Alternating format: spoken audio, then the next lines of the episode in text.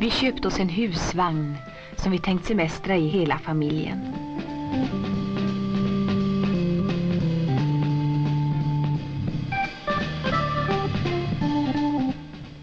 Det var en varm och härlig sommar.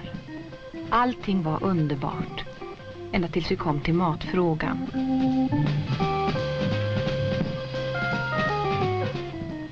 Usch, så tråkigt det blev. Ingenting gick att äta och drycken den var alldeles ljummen. Ja, vi blev helt enkelt tvungna att åka till en restaurang.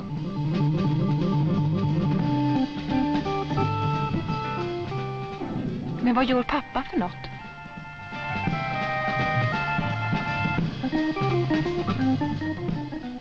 Min man tog reda på var man kunde köpa ett Electrolux kylskåp till husvagnen. Och vi for direkt till fabriken. Ja, nu kanske kylskåp i husvagnen kan verka som ett lyxproblem. Men det är lätt att glömma hur beroende vi har blivit av alla våra hushållsapparater. Idag kan det vara svårt att föreställa sig hur slitigt och hårt vanligt hushållsarbete var innan alla moderna apparater fanns. Som kylskåp, diskmaskin, tvättmaskin och dammsugare. Allting fick göras för hand och maten blev snabbt dålig i skåpen hemma. Mycket av de förbättringar som har skett de senaste hundra åren tog sin början här på Lilla Essingen i Stockholm. Anders Kidlöf från Centrum för näringslivshistoria. Varför är den här platsen speciell? Den är speciell därför att här låg då Electrolux-koncernens huvudkontor under väldigt många år. Det det började med var egentligen ett företag som hette Lux, aktiebolaget Lux. Och de flyttade hit 1908. De låg alltså mitt inne på Kungsholmen från början. Det huset vi står nu bredvid, det är faktiskt en av de byggnaderna som är från 1908. Och Lux då, de tillverkade det som brukade kallas för Luxlampan, alltså någon typ av fotogenlampa för utomhusbruk. Men eftersom elen började slå igenom vid den här tiden så gick försäljningen dåligt av den här Luxlampan. Så att eh, på olika vägar så blev det så att de började tillverka dammsugare då från 1912. Också här på Lilla Essingen i den här anläggningen. Och de fick ju kontakt då med eh, den här eh, affärsmannen Axel Wennergren och eh, jag ska inte dra alla turer som skedde där kring affärerna men det slutade i alla fall med att aktiebolaget Lux och Axel Wennergrens företag gick ihop 1919 och så bildades då aktiebolaget Electrolux. Och här står vi framför en fin tvåvåningsbyggnad i tegel. Fantastiskt med spröjsade fönster. Vad, vad låg här? Det här var egentligen gamla matsalen eller marketenteriet som det hette då inom fabriken. Så det var här både arbetare och tjänstemän åt sina luncher. Och man kan ju säga att man fortsätter med mattraditionen i just den här byggnaden som var gammal matsal. För numera ligger restaurang Lux där. Ska vi gå in och kika runt kanske? Det tycker jag vi gör. Det är inte så stort. Nej, det är inte så jättestort alltså. Det, det man skulle kunna tänka sig är att, um, att det på den tiden var liksom som en hel sal medan nu är liksom hälften avdelat som kök. Men vem var Axel Wennergren? Ja, alltså, han anses ju vara den som grundade Electrolux. Men eh, Axel Wennergren han föddes eh, 1881 i Uddevalla där hans pappa var affärsman. Men eh, Axel då, han visade tidigt att han hade sinnelag för affärer. Jag menar, han tillverkade till exempel eh, små korgar av eh, metallstrimlor ifrån konservfabriken i Lysekil där han var om somrarna. Och, och, så sålde han de här korgarna till turisterna som var där. Men hur kom han in på det här med dammsugare? Ja, det är intressant för att han, han alltså studerade ju då precis under 1900-talets första år på en handelsskola i Berlin.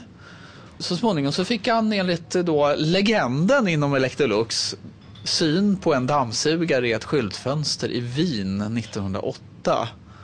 Och eh, på något sätt så grundade han ju på det här att han ville ha någon produkt som man kunde sälja till väldigt många hushåll. Och dammsugaren var väl en produkt som liksom passade in i den här mallen.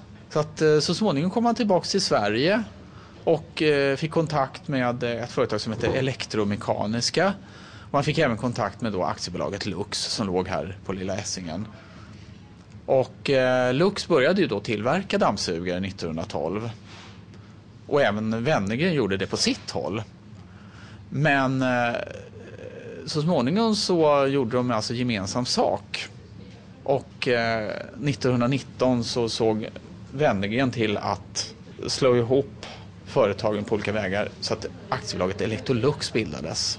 Och eh, Wennergren, han var ju egentligen ingen vare sig ingenjör eller, eh, eller alltså ekonom. Men han var försäljare ute i fingerspetsarna. Så att med, med, helt nya metoder som till exempel den här eh, direktförsäljningen, den här dörrknackningsmetoden, så lyckades han alltså etablera försäljningen av dammsugare i väldigt många länder. Så under tidigt 20-tal så grundade ju eh, Electrolux då dotterbolag i väldigt många länder, i, framförallt i Europa och Nordamerika men även i Australien. Så det var ju Wennergren som verkligen stod i bräschen för den här metoden med eh, direktförsäljningen då. Så det var ju alltså ända fram till slutet på 70-talet. 1970-talet så var det det normala sättet att sälja en dammsugare. Det var dammsugarförsäljaren som kom hem, ofta mitt på dagen, och knackade på och hade med sig en dammsugare och reservdelar eller sådana här tillbehör och kanske en liten låda med damm i som han bara hällde ut på golvet. Så. Och så blev hemmafrun alldeles förskräckt men eh, Men eh, då såg dammsugarförsäljaren till att ta fram sin Electrolux-dammsugare och sög upp det där väldigt snabbt. Då. Hur var dåtidens dammsugare? Vi kommer ju åka till Electrolux huvudkontor och titta på dem sen. Men hur, hur var de? Beskriv dem lite. Om vi ser på den här första då från 1912 som vi ska se på lite senare. Så var ju den väldigt tung och otymplig. Den var ju, och den var framförallt dyrbar. Alltså det var ju inte någon vanlig, vanlig familj hade inte råd med den här dammsugaren. Utan det tog ännu flera år innan man eh, till 20-talet alltså innan man hade tillverkat en dammsugare som varje hem skulle kunna köpa. Jag antar att det, det fick ju väldigt stor betydelse när man kunde få in en som man gick i hemmet som rengjorde golven på ett mycket enklare sätt. Ja, alltså om man ser på Electrolux, eh, vad de tillverkade överhuvudtaget, alltså sen med tvättmaskiner och diskmaskiner. Och det är väldigt mycket som har med det här med att rengöra att göra. Och på något sätt inbillar jag mig i alla fall att i takt med att man fick bättre och bättre apparater i hemmet för att diska och rengöra och städa så höjde man liksom ribban för vad, vad man tyckte att var ett städat hem. Det var liksom inte acceptabelt längre att ha en massa högar med damm i ett hörn utan då, då, skulle, det fram, då skulle man fram med dammsugaren. Men som sagt, det var inte bara dammsugare man tillverkade utan även andra hushållsapparater som underlättade för dåtidens hemmafruar. Ja, alltså man tillverkade eh, den här hushållsassistenten från eh, 1940-talet och framåt och man började tillverka frysar på 50-talet, frysboxar av amerikansk modell. Det kom en tvättmaskin för hushåll som hette Flytande Vingen som var egentligen från ett företag i Göteborg som man köpte upp. Det hette Bohus Mekaniska Verkstad. Sen har man ju så småningom man liksom utvecklat det här med kaffebryggare, det har varit stavmixer, det har varit liksom mikrovågsugn. Den elektriska spisen ska vi inte glömma heller. Här har man ju funnits eh, ett tag, men numera finns man ju på Kungsholmen. Ska vi kanske ta och bege oss dit? Det kan vi göra. The price comes down. But quality stays up with the new Electrolux refrigerator. It's right for price, right for design with the right amount of room for food and drinks. Nu är vi framme här vid eh, Stadshagen som är huvudkontoret idag. Ja, alltså Electrolux har funnits här bara sedan 1999. Alltså, den långa historien det är ju egentligen på Lilla Essingen då, där vi nyss var. Men det intressanta med det här är ju att det här är ju då hjärtat i den här eh, världskoncernen som heter Electrolux. Nu är vi i eh, själva historiska utställningen här då och eh, vi har en jättemassa intressanta föremål här precis bredvid oss. Det är både dammsugare och kylskåp och det är eh, hushållsassistenter och diskmaskiner och etc. Men jag tänkte här, det vi har precis bredvid oss här det är alltså den första man kan säga den första Electrolux-dammsugaren, alltså, fast mm. den heter ju Lux då. Den kom till världen år 1912.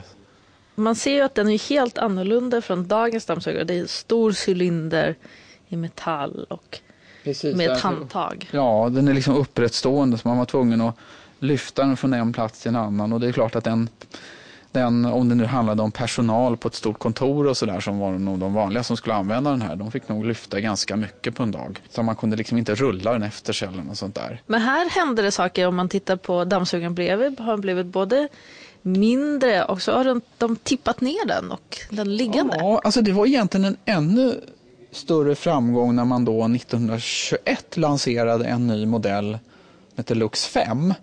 Och den som, det som var speciellt med den, det var att den, då, den låg ner, mm. precis ungefär som dammsugare gör idag, det är som en liggande cylinder. Liksom. Och så då den här, de här medarna under till då. Det, var, det påstås att det var Wennergren själv som uh, vek till ett gem på ett styrelsesammanträde men, för att visa vad han menade. Och det gör ju att man åtminstone kan dra den efter sig så här. Då hade man liksom kunnat pressa priset på den. Den var liksom eh, liten och ändå effektivare. Mm. Så då plötsligt var det möjligt även för hyfsat vanliga hushåll att köpa en sån där. Och det var väl det som var eh, Axel Wennergrens idé egentligen. Mm. Det var ju både, jag menar, dels drevs han väl av ett ideal att det här var en produkt som varje hem borde ha. Men sen var det naturligtvis så att affärsmässiga mål att hittar man en produkt som kan säljas till alla hem då kan man sälja ganska många av den här produkten helt enkelt. Men sen är det klart att det dröjde till efter andra världskriget innan det var liksom vanligt i svenska och andra hem att man hade en dammsugare. Men det är inte bara dammsugare. Det här är ju en annan produkt av sin tid som är kylskåpet som ser ut som en fyrkantig låda på, ja, alltså på det ben. Där var, det där var, gjorde ju att, för det var nämligen två svenska ingenjörer som kom på den här typen av kylskåp. Det är någonting som heter absorptionskylskåp. Och jag, ska, jag ska inte gå in på tekniken bakom men det var helt enkelt så att det var två svenska ingenjörer som hette von Platen och Munters som kom på den här tekniken som gjorde att man plötsligt utan att ha jättestora motorer bakom eh, kylskåpet kunde tillverka kylskåp som kunde omvandla värme till kyla. Och eh, den idén köpte ju då Axel Wennergren och Electrolux. Och eh, de började redan i slutet på 20-talet med massproduktion av de här kylskåpen men sen var det väldigt typiskt. Sen var, var liksom 30-talet, det var liksom kylskåpets stora genombrottsår. Och typiskt var också att då började man ju bygga väldigt mycket bostäder. Åtminstone på, lite på 30-talet men även på 40-talet och sådär. Och det som var typiskt då det var ju det här man började med de här inbyggnadsköken. Alltså mm. där man byggde in kylskåp och spis och allt vad det var. Och det var ju till exempel sådana organisationer som HSB och så som tog fram standard. Så här skulle ett kök se ut, mm. punkt slut. Liksom i alla de här funkishusen man byggde då. Och då var ju Electrolux med på ett hörn och såg till att få med sina vita kylskåp. Ja, om vi då tittar lite i det här eh, gamla kylskåpet från 1931 så ser vi att det, det, är ju ganska litet alltså, men det är ändå väldigt maximerat på det sättet att det finns precis plats för en stor, stor brännvinsflaska. Just det, som var, var liksom anpassad, ja, precis, den var liksom anpassad i storleken för plats för kylskåp. Ja, det är som ett hål här i taket som man kan ja. ställa brännvins, brännvinsflaska här. Och, och vad, vad var det här för litet? Det är ett litet, litet frysskåp, ungefär som de här frysfacken som man hade i senare Och här kan man göra, här, här kan man, göra vara... is. Här ja, är en sån här bricka med... En liten islåda, fast i, helt i metall då. Här bredvid är en annan apparat som, som verkligen underlättade för familjerna och hemmafruarna och det är en eh, diskmaskin. Är det den första diskmaskinen? Ja, alltså det är den första diskmaskinen som Electrolux designade. Och det, så det är väl den första som slog i Sverige. Och det, det här är alltså det som brukar kallas för runda burken. Ja, den är rund. Helt rund och speciellt var att det var, det var disken som roterade. Det var inte några armar som roterade utan det var disken i sig som roterade. Den här tillverkades ju ända in på 70-talet och var omåttligt populär under sin tid. Den ständigt upprepade diskningen är överallt något av en mardröm för husmödrarna. Den här lilla maskinen klarar en normal middagsdisk på bara åtta minuter. Den är ett typiskt exempel på hur Electrolux ingenjörer attackerar och löser ett problem på ett helt nytt och friskt sätt. På 70 80-talet så växte Electrolux snabbt över världen. Varför gjorde de det? Ja, det beror helt enkelt på en, man som heter Hans Werthén som då blev vd 1967 och det han satte igång med det var storstädning kan man säga. han både liksom bantade det, det företag som fanns och gjorde det mer lönsamt men också började köpa upp massor av andra företag. Så det var väl en ny typ av effektivitet och marknadsinriktning som inte hade funnits riktigt på ett tag då inom Electrolux. Så de köpte upp företag både i Sverige och i, i Europa och i USA. Så när man går fram till slutet på 80-talet så eh, var ju Electrolux ett ja, man spretade åt alla håll. Man tillverkade, det var liksom alltihop från gruvor till att man sålde dammsugare. På 90-talet kom det då en annan trend. Och det här är ju så här allmänna trender i näringslivet. Där först skulle man liksom diversifiera, man skulle köpa på sig allt möjligt. Man skulle kontrollera hela kedjan. Liksom. Men sen på 90-talet så kom det här med kärnverksamhet. Och det gick ut på att man skulle fokusera på de områdena där man var allra bäst. Och eh, behövde man andra tjänster eller man behövde köpa in varor eller, eller råmaterial och sådär. Då kunde man göra det från andra håll. Liksom. Man behövde inte äga det själv. Och det var väl det som Electrolux började med på 90-talet. Så då rök gruvorna? Precis, då rök gruvorna och då rök eh, eh, tillverkningen av bilbarnstolar och, och eh, bilbälten och allt vad det var. Liksom.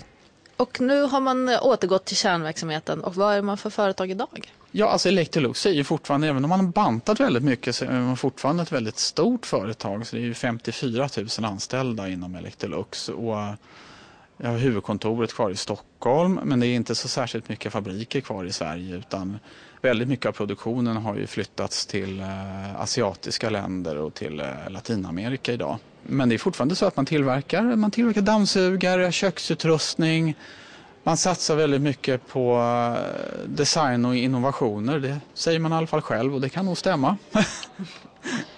Men vilken betydelse skulle du säga att Electrolux har haft?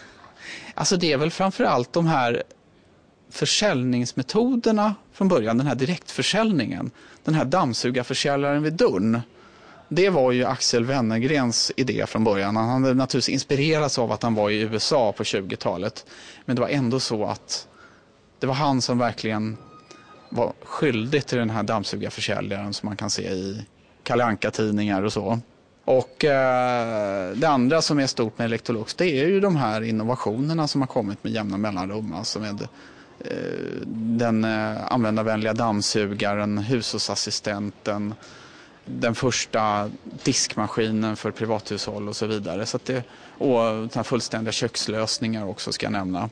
Så det, det är väl egentligen det som är Electrolux bidrag till historien. Sen är det ju så att Electrolux är ju en av Sveriges stora exportsuccéer, det ska vi inte glömma. Tillsammans med andra stora svenska industriföretag så är det ju Electrolux som har fört svensk design och svensk ingenjörskonst ut i världen, får vi säga. Och med det tackar vi för oss, Anders Idlöf från Centrum för näringslivshistoria och jag, Rita Feldman. Och vill du höra mer om svensk eh, företagshistoria så finns vår poddradio på www.näringslivshistoria.se. Vi hörs! At last, the right refrigerator for everybody, everywhere. Electrolux.